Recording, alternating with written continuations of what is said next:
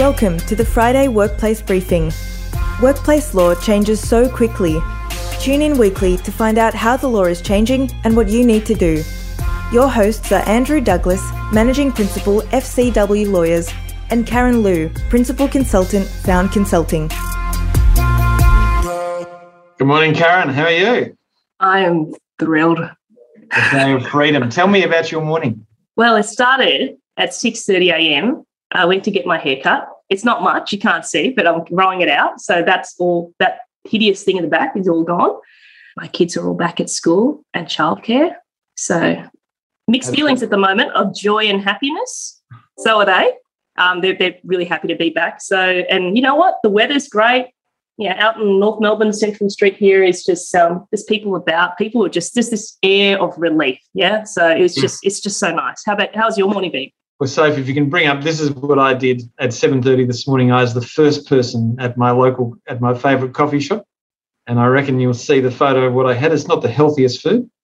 Not sure we're going too well with that. Anyway, so anyway, I, I had. Um, Breakfast at my local coffee shop. I was the first person there, and I just loved watching them being able to get out and serve people, people sitting down outside in the sun. It was just beautiful. All right, well, look, let's get on with things, okay? We've got quite a lot on today, and I, I guess the first one is the New South Wales Supreme Court has been the first jurisdiction to deal with a claim brought by ten different people across education, construction and other industries saying that the New South Wales government orders were illegal. They were a breach of certain implied freedoms that existed, and the Supreme Court were pretty clear about it. They said, A, there are no such freedoms as, as described. Even if there were, they certainly wouldn't have offended them, and that a public health order is designed to prevent people's movements, and that's what it did. And it's intended to ensure people are safe, and the requirements to be vaccinated to work is one of those, and it doesn't impose the right to not violate someone's body by forcing them to be injected. There's a choice about injection. It just has consequences if you don't have it. But what it did do, which I think we talked about a couple of weeks ago in the decision of Kimber, where uh, Deputy President Dean, who was the minority um, deputy president, went off in a bit of a frolic of her own around freedoms and rights and the efficacy of vaccinations. It was absolutely scathing of her decision, describing it as a political pamphlet, actually. Quite rightly, I might add. No surprises, really, though, Andrew. No, no, no, but as I said to you, when someone publishes a decision like that, it, a whole lot of people grab hold of it, but when mm. it gets in front of people who are actually real lawyers, they look at it and they tear it to pieces. Mm. Now, there is no human rights charter in New South Wales or any other, any other part of our Commonwealth. There is a human rights charter that exists in Victoria, but the reasoning of the New South Wales Supreme Court will be adopted in Victoria, and equally they will be just as scathing of D P Dean's decision in Kimber for the same reasons, that it has no legal merit at all. So we do have a charter here. It does create certain protections, but there is no protection that it creates which is in, impugned by a public health order. All public health orders do is say, I'm going to stop you from creating a risk, preventing your travel to such and such a place. I'm going to require certain health status if you need to work with other people. That's not impugning any freedom at all, because it is a community freedom, not an individual freedom that's being managed. So a really interesting decision, but as I said to you the last two weeks, there is absolutely no surprises at all in the decision. Yeah, interesting decision, but I also think a very significant decision, Andrew, in terms of just providing that clarity around what is the right thing, and in terms of, um, because like you said, people grab a hold of it and there's noise that comes out of it. That not, not to say that this silences that, but this resolves in terms of any contention around whether something is legal or not. And look, we the social media sites grabbed that decision and immediately reworked their letters for employees to send to employers. And we've seen numerous of those versions of D P Dean's letters coming through to us, resisting it with the questions around, you know, why is this properly a safety concern? Show me the efficacy of this vaccine. All of this sort of stuff that was dealt with. So it does create noise, and creates quite dangerous noise. I guess the other part is vaccination hadn't been mandatory, we wouldn't have seen the level of first dose vaccination we've seen. So the, the level of public safety would have been significantly lower, but for mandatory orders that came out. Yep. But that's more of a political conversation than a, than a legal conversation. next case, which I, I think is hasn't been decided, there's been charges laid against Qantas for um, W H S, that's work health and safety discrimination.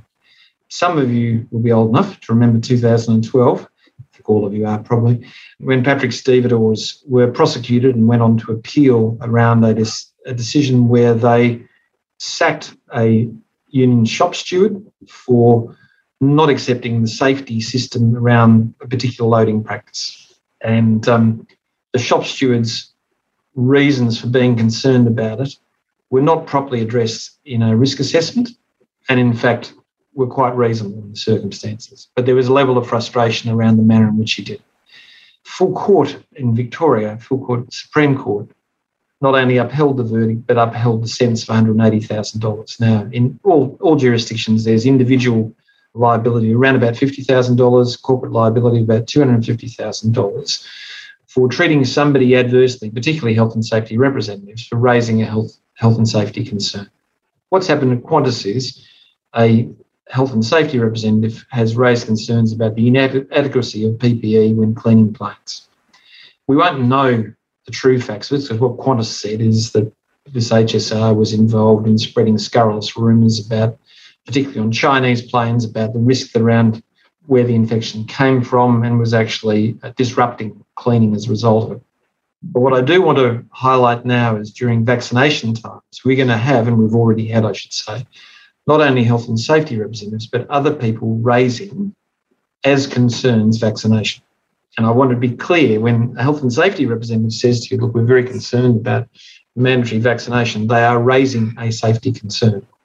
The manner in which you deal with that, particularly under a mandatory, um, a mandatory order, is to be clear and consult with them about it, but to say there is no, we have no choice around it because here is the mandatory order, provide them with a copy of the order and say it will be enforced. But if we were to do something to that person as a result, if we sought to stand them down because of them raising it, then you would unquestionably be in breach of the safety legislation, okay? So remember, there are two parts to this equation. That is, we will have people resist vaccination. Deal with that in the way that we've described every single time, which is you don't have a choice where it is, relates to a mandatory order. Where it's not a mandatory order, then you need to do your H S review around risk assessment. That can be contentious, and therefore there is a dispute process that exists under O H S legislation. Consult under those processes where it's not a mandatory order, do the right process and then enforce if that's what's necessary. But do not get drawn into this thing, thing of punishing a person because they raise it and seek to frustrate a process. There's two different conducts. The H S R role, deal with it specifically, mandatory order, explain what the mandatory order is and say we will be proceeding. Non-mandatory order, show the risk assessment, make sure it's a valid risk assessment, proceed with what you're going to do. If they continue to frustrate and do things which are outside of their H S R role, which is, in other words, to act unlawfully, then you put them on notice that action will be taken and why it will be taken. And that is not a breach of safety legislation. That's misconduct behaviour. You must keep them well and truly separate. So that's a pretty interesting case. I think it's interesting for a whole lot of reasons. I think it's something that a number of people, the anti-vaccination lobby, are not terribly sophisticated at the moment and very individualistic. They haven't started to try and use regulators to enforce their process, but unquestionably they will shortly or in the future. Andrew, just quickly on that one, what I'm hearing from that is that when an issue or concern is raised, I think let's not make sweeping judgments about what we think the issue is or what that person is agitated about. There could be a, like a valid reason or concern that they want to raise and explore and investigate and, yes, want to be consulted on or whatever. It could be that, you know, there is, you know, maybe just to, to, to frustrate a process, like you say. But by, you know, just making a decision or labelling people or a certain action, you actually don't understand what the issue is and you actually can't apply the right process in terms of managing it. That's a good comment. Can I just say we, we've talked to you earlier about what is the union position on mandatory vaccination. I don't think there is a very good position is the short answer, and I think it depends on the nature of the people that they're dealing with as to how they will respond. And we've seen yesterday the C F M E U mining division seek to frustrate the process that's being rolled out through B H P, and they're at their Mount Arthur mine have said, look, education, support, they're all the things you should be having to do with miners. There's no mandatory order in New South Wales in respect of mining, and so they've put it into dispute and it's off to conciliation the next few days. I think where you're a larger organisation, you are going to find unions engaged, because this is something which they get a buy-in from membership and which creates headlines. I think in smaller organisations with lower level of unionism, you're not going to hear about it. But the larger organisations will get hit by union attacks on this issue in the non-mandated areas. So just be aware of that. All right. Now, the topic that Karen and I were going to talk about today was code of conducts. And part of doing that, I guess, is because we're about to have people starting to come back to work, or they are back in work in New South Wales and have been back to work in other states and territories, but Victoria. And probably in ten days' time, Victorian people are about to start coming back to work as well. We've let drift a lot of organisations because we've not tried to deal with too much discipline issues while people have been working remotely, because it's been hard innately doing that. But we are going to start performance managing people, and the place our performance management lives is in its code of conduct. Um, Karen's got a great graphic which she'll show you shortly, but remember, organisations act lawfully, then through the lens of their values and behaviours to create a series of rules which identify what is good behaviour. And be careful that your code of conduct just doesn't define bad behaviour, because what we're trying to generate in people is an understanding of what good looks like. The thing is, when you create good, you must communicate through everything you do what is good, not wait for people to do what turns out to be wrong and come and run with them the code of conduct and say, see, you breached this. So every part of our working life should involve what our code of conduct describes as good, because we want people to know what good is. If everyone works good, we have a good organisation. The difficulty really comes when, say, we've got the perfect code of conduct, but Karen comes into work ten minutes late every day. Okay, now what's good in our organisation is complying with the rules of the organisation. Say the rule of the organisation is being at work at eight thirty. But because of Karen's seniority in the business, I say nothing. And then Annie, who works for Karen, comes in ten minutes late. And I say to Annie, look, I need to have a chat with you. You're coming in late. Can I do that if I let Karen come in late? Or after Karen does it for a number of days, can I go, look, I, I'm going to have to give you a warning, Karen. You're constantly coming in late. Well, the answer is a legal concept called waiver. And what waiver says is when you have full knowledge of a person's misconduct, and you choose to do nothing about it, you are no longer able to take action in respect of it. And that's what we call condonation. That is, you can't punish what you don't prevent. Now, for the schools, we'll be sending out shortly a detailed article on what's known as the hugging teacher case, which was a teacher at St Kevin's who touched students, had downloaded some pornography, was unduly close to people, involved in some discussions with kids, which was inappropriate, whole range of things. In schools, you have a non-delegable duty towards your children at common law, and you have child-safe legislation, which requires you to intervene and protect the children. And that didn't happen in this case in the manner that was expected.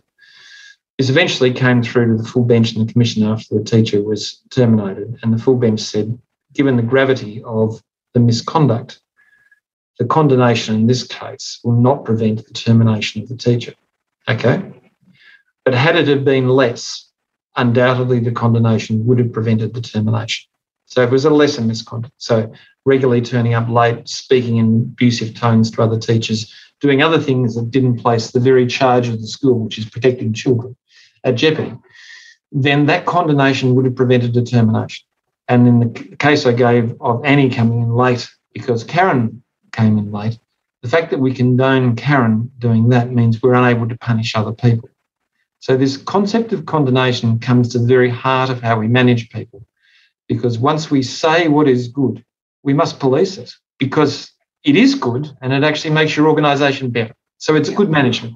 But remember, the downside is if you don't do that, then you have this other risk, and the other risk is very serious risk that you have no disciplinary tools left in your toolkit because you've condoned it. And the last part of that is, like any form of infection, when I get a sore on my arm, I can treat it very easily when it's a local infection. I can clean it with betadine, make sure it's swabbed. I can get maybe stitches in if it's a bad one. It's very easy to treat. But if I allow that infection to become systemic, to spread throughout my body, it can become fatal. And it's very, very hard to treat. Remember, when we let things get away from us, other people learn from that behaviour going out, particularly if it's someone senior you let do it. People beneath them go, well, if it's good enough for them, I'll do it. and their behaviours become more egregiously wrong, but also we're not able to prevent them. And if we do, we find ourselves in deep trouble. So, Karen, I thought I might throw across, because you've got a, a great model that you can throw up to us and talk to talk to us about it. Yeah, sure. Thanks, Andrew.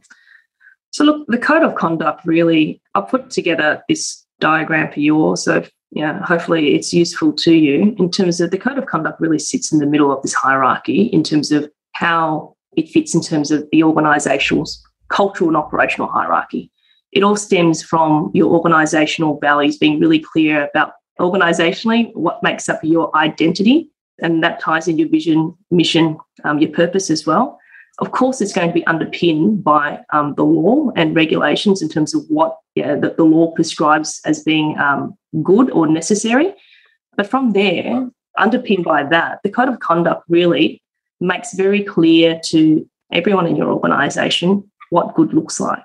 Now, the important part from this stage is to make sure that the language filters through and the behaviours filter through and across your organisation. So by that, are you actually speaking the way that you, you know, speaking or living true to the words that you captured to the code of conduct? So like Andrew said, it's this is about cultivating a certain a culture, if I can call it that. It's probably not a great way of framing it, but it's very deliberate. And we have to be deliberate, and it is a daily, everyday thing. Every interaction, it comes down to who we are.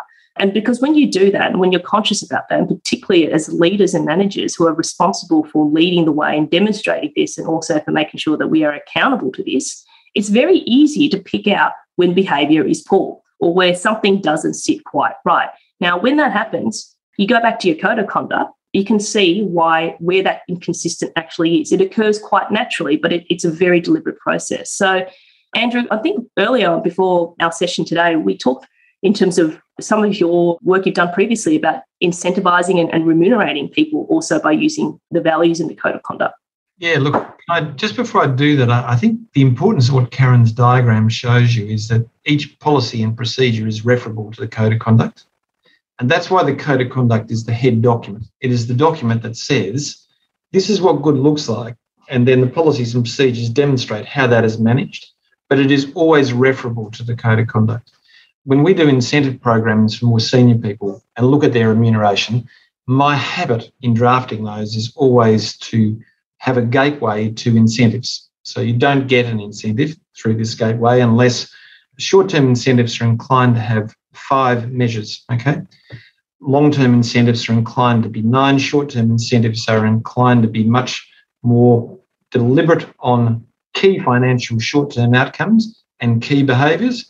Long-term incentives are about capital valuation, client outcomes, and a broader policy setting around people. That's, that's how you actually juggle them together. But in the two of five, so out of five that you normally have in a short-term incentive, two are behavioural. They're key behaviours you're looking from. As Karen says, you know, be careful what you're what you're cultivating here, because if you incentivise people, they will do it. So we focus very strongly around two issues. And in those two issues, to get through the gateway, you mustn't score less than three on anyone, and you must have an average of greater than three point five out of five. That's my gateway process I use, which says to anybody, if I want the benefit of the incentive that I'm going to get, if I don't actually hit the code of conduct behaviours, I get nothing. And that's something we should be thinking about as we draft that incentive system, because incentive systems that don't look towards good behaviour invariably create bad behaviour. So, Karen, that's my my comment on it, I guess. Yeah, I always say to the, all the time to clients in terms of be careful what you reward, because what gets rewarded does gets done, right? So make sure that they're the things that you want to see. So crossing the line is one thing, but how you actually did it in terms of crossing the line is also equally important. So hope that's helpful to you guys. Yeah, and look, the other thing I'll say about incentive schemes is people are inclined to have identical You know, they, they they want to have the perfect incentive scheme, so they set it across the whole organisation identically. If you look at Karen and I as examples of incentive schemes and you put money on the table for us, you're not going to incentivise us enormously. If you put opportunity to develop and grow, yeah, we'll be we'll jump into those. So the other thing to remember is, what is the benefit I get from my incentive program? You might put a monetary value on it, mm-hmm. but don't always think money, okay? because you'll be very surprised to learn how few people, senior people, are driven by money in organisations which are driven by really engaged client outcomes. That's been my experience of our, our clients, Andrew, in terms of yeah. when we've done succession, I'm sorry, retention um, and remuneration advisory, that that's exactly what's happened. Yeah. Yeah, now there are some places like banking where money money matters. Okay, mm. Money's everything. But mm. you'll find in the food industry, for instance, it's not. It's often travel, growth, opportunity, a whole lot of different things. It's a completely side discussion. Yeah. I think it's a really relevant one. So can you take that down for us now and put up the case study? Case study, okay. Okay, cool. And it's over to Karen to read the case study. Okay, I'll see if there's any tricky words in here, Andrew. Anyway. All now, right. By the way, having a word of the week that I've got to put into a problem for Karen next week, if you could start submitting those, that would be great. Word of the week. Okay, put in something tricky. I guarantee you I will pronounce it incorrectly and proudly so. With that, let's go. So Angelo was a care worker at Carrick Adolescent and Teenager Home. Cat. Last week was dog, wasn't it? Oh, yeah, it's clever, Andrew. On the twelfth of October, he received a notice from Cat saying he must have his first vaccination by the fifteenth of October or on or an appointment before the twenty-second of October and final vaccination on or before the twenty-sixth of November. Cat was happy to assist Angelo with an appointment. They suggested several dates at a friendly health clinic located near Angelo. The notice was correct in its requirement of Angelo and said it constituted a lawful and reasonable direction. It required Angelo to meet with, with H R on the thirteenth of October at ten a.m. Angelo met Brett from H R as directed. Angelo came to the meeting with a list of demands drawn from social media about efficacy of the vaccination, safety issues, et cetera. Brett explained that it was a government directive and that Angelo must comply unless he had an exception under the directive. Angelo said he didn't, but forcing him to have a vaccination to work was illegal, amounted to bullying, and he would take action if forced. Angelo did not provide proof of vaccination on the fifteenth of October and sent a letter reiterating his demands. Brett arranged a meeting with Angelo on the eighteenth of October. Angelo attended this meeting. Brett explained he would be suspended without pay for two weeks. He explained that if he had not had his first vaccination by the end of the suspension, the first of November, and had an appointment for the second before the twenty-sixth of November, his employment would be terminated without further discussion. Angelo said this was further evidence of bullying. Angelo refused to return calls and did not provide evidence of vaccination by the first of November. At five p.m, Brett sent a letter to Angelo confirming the termination of his employment. Okay. Okay, now we go to poll. Again, a tricky one this week. Thank you. Thank you very much. Okay, so let's go through what the answer questions were. The first one, had Cat failed to comply with its safety obligations as alleged by Angelo, particularly the obligation to consult? The answer quite correctly is no, it hadn't failed to comply with its um, safety obligations because it's a mandatory order. There was no obligation to consult. The next question is, did Angelo fail to comply with a lawful and reasonable direction? See, these are all pretty easy ones, aren't they? The answer is yes, he definitely did fail to comply with a lawful and reasonable direction.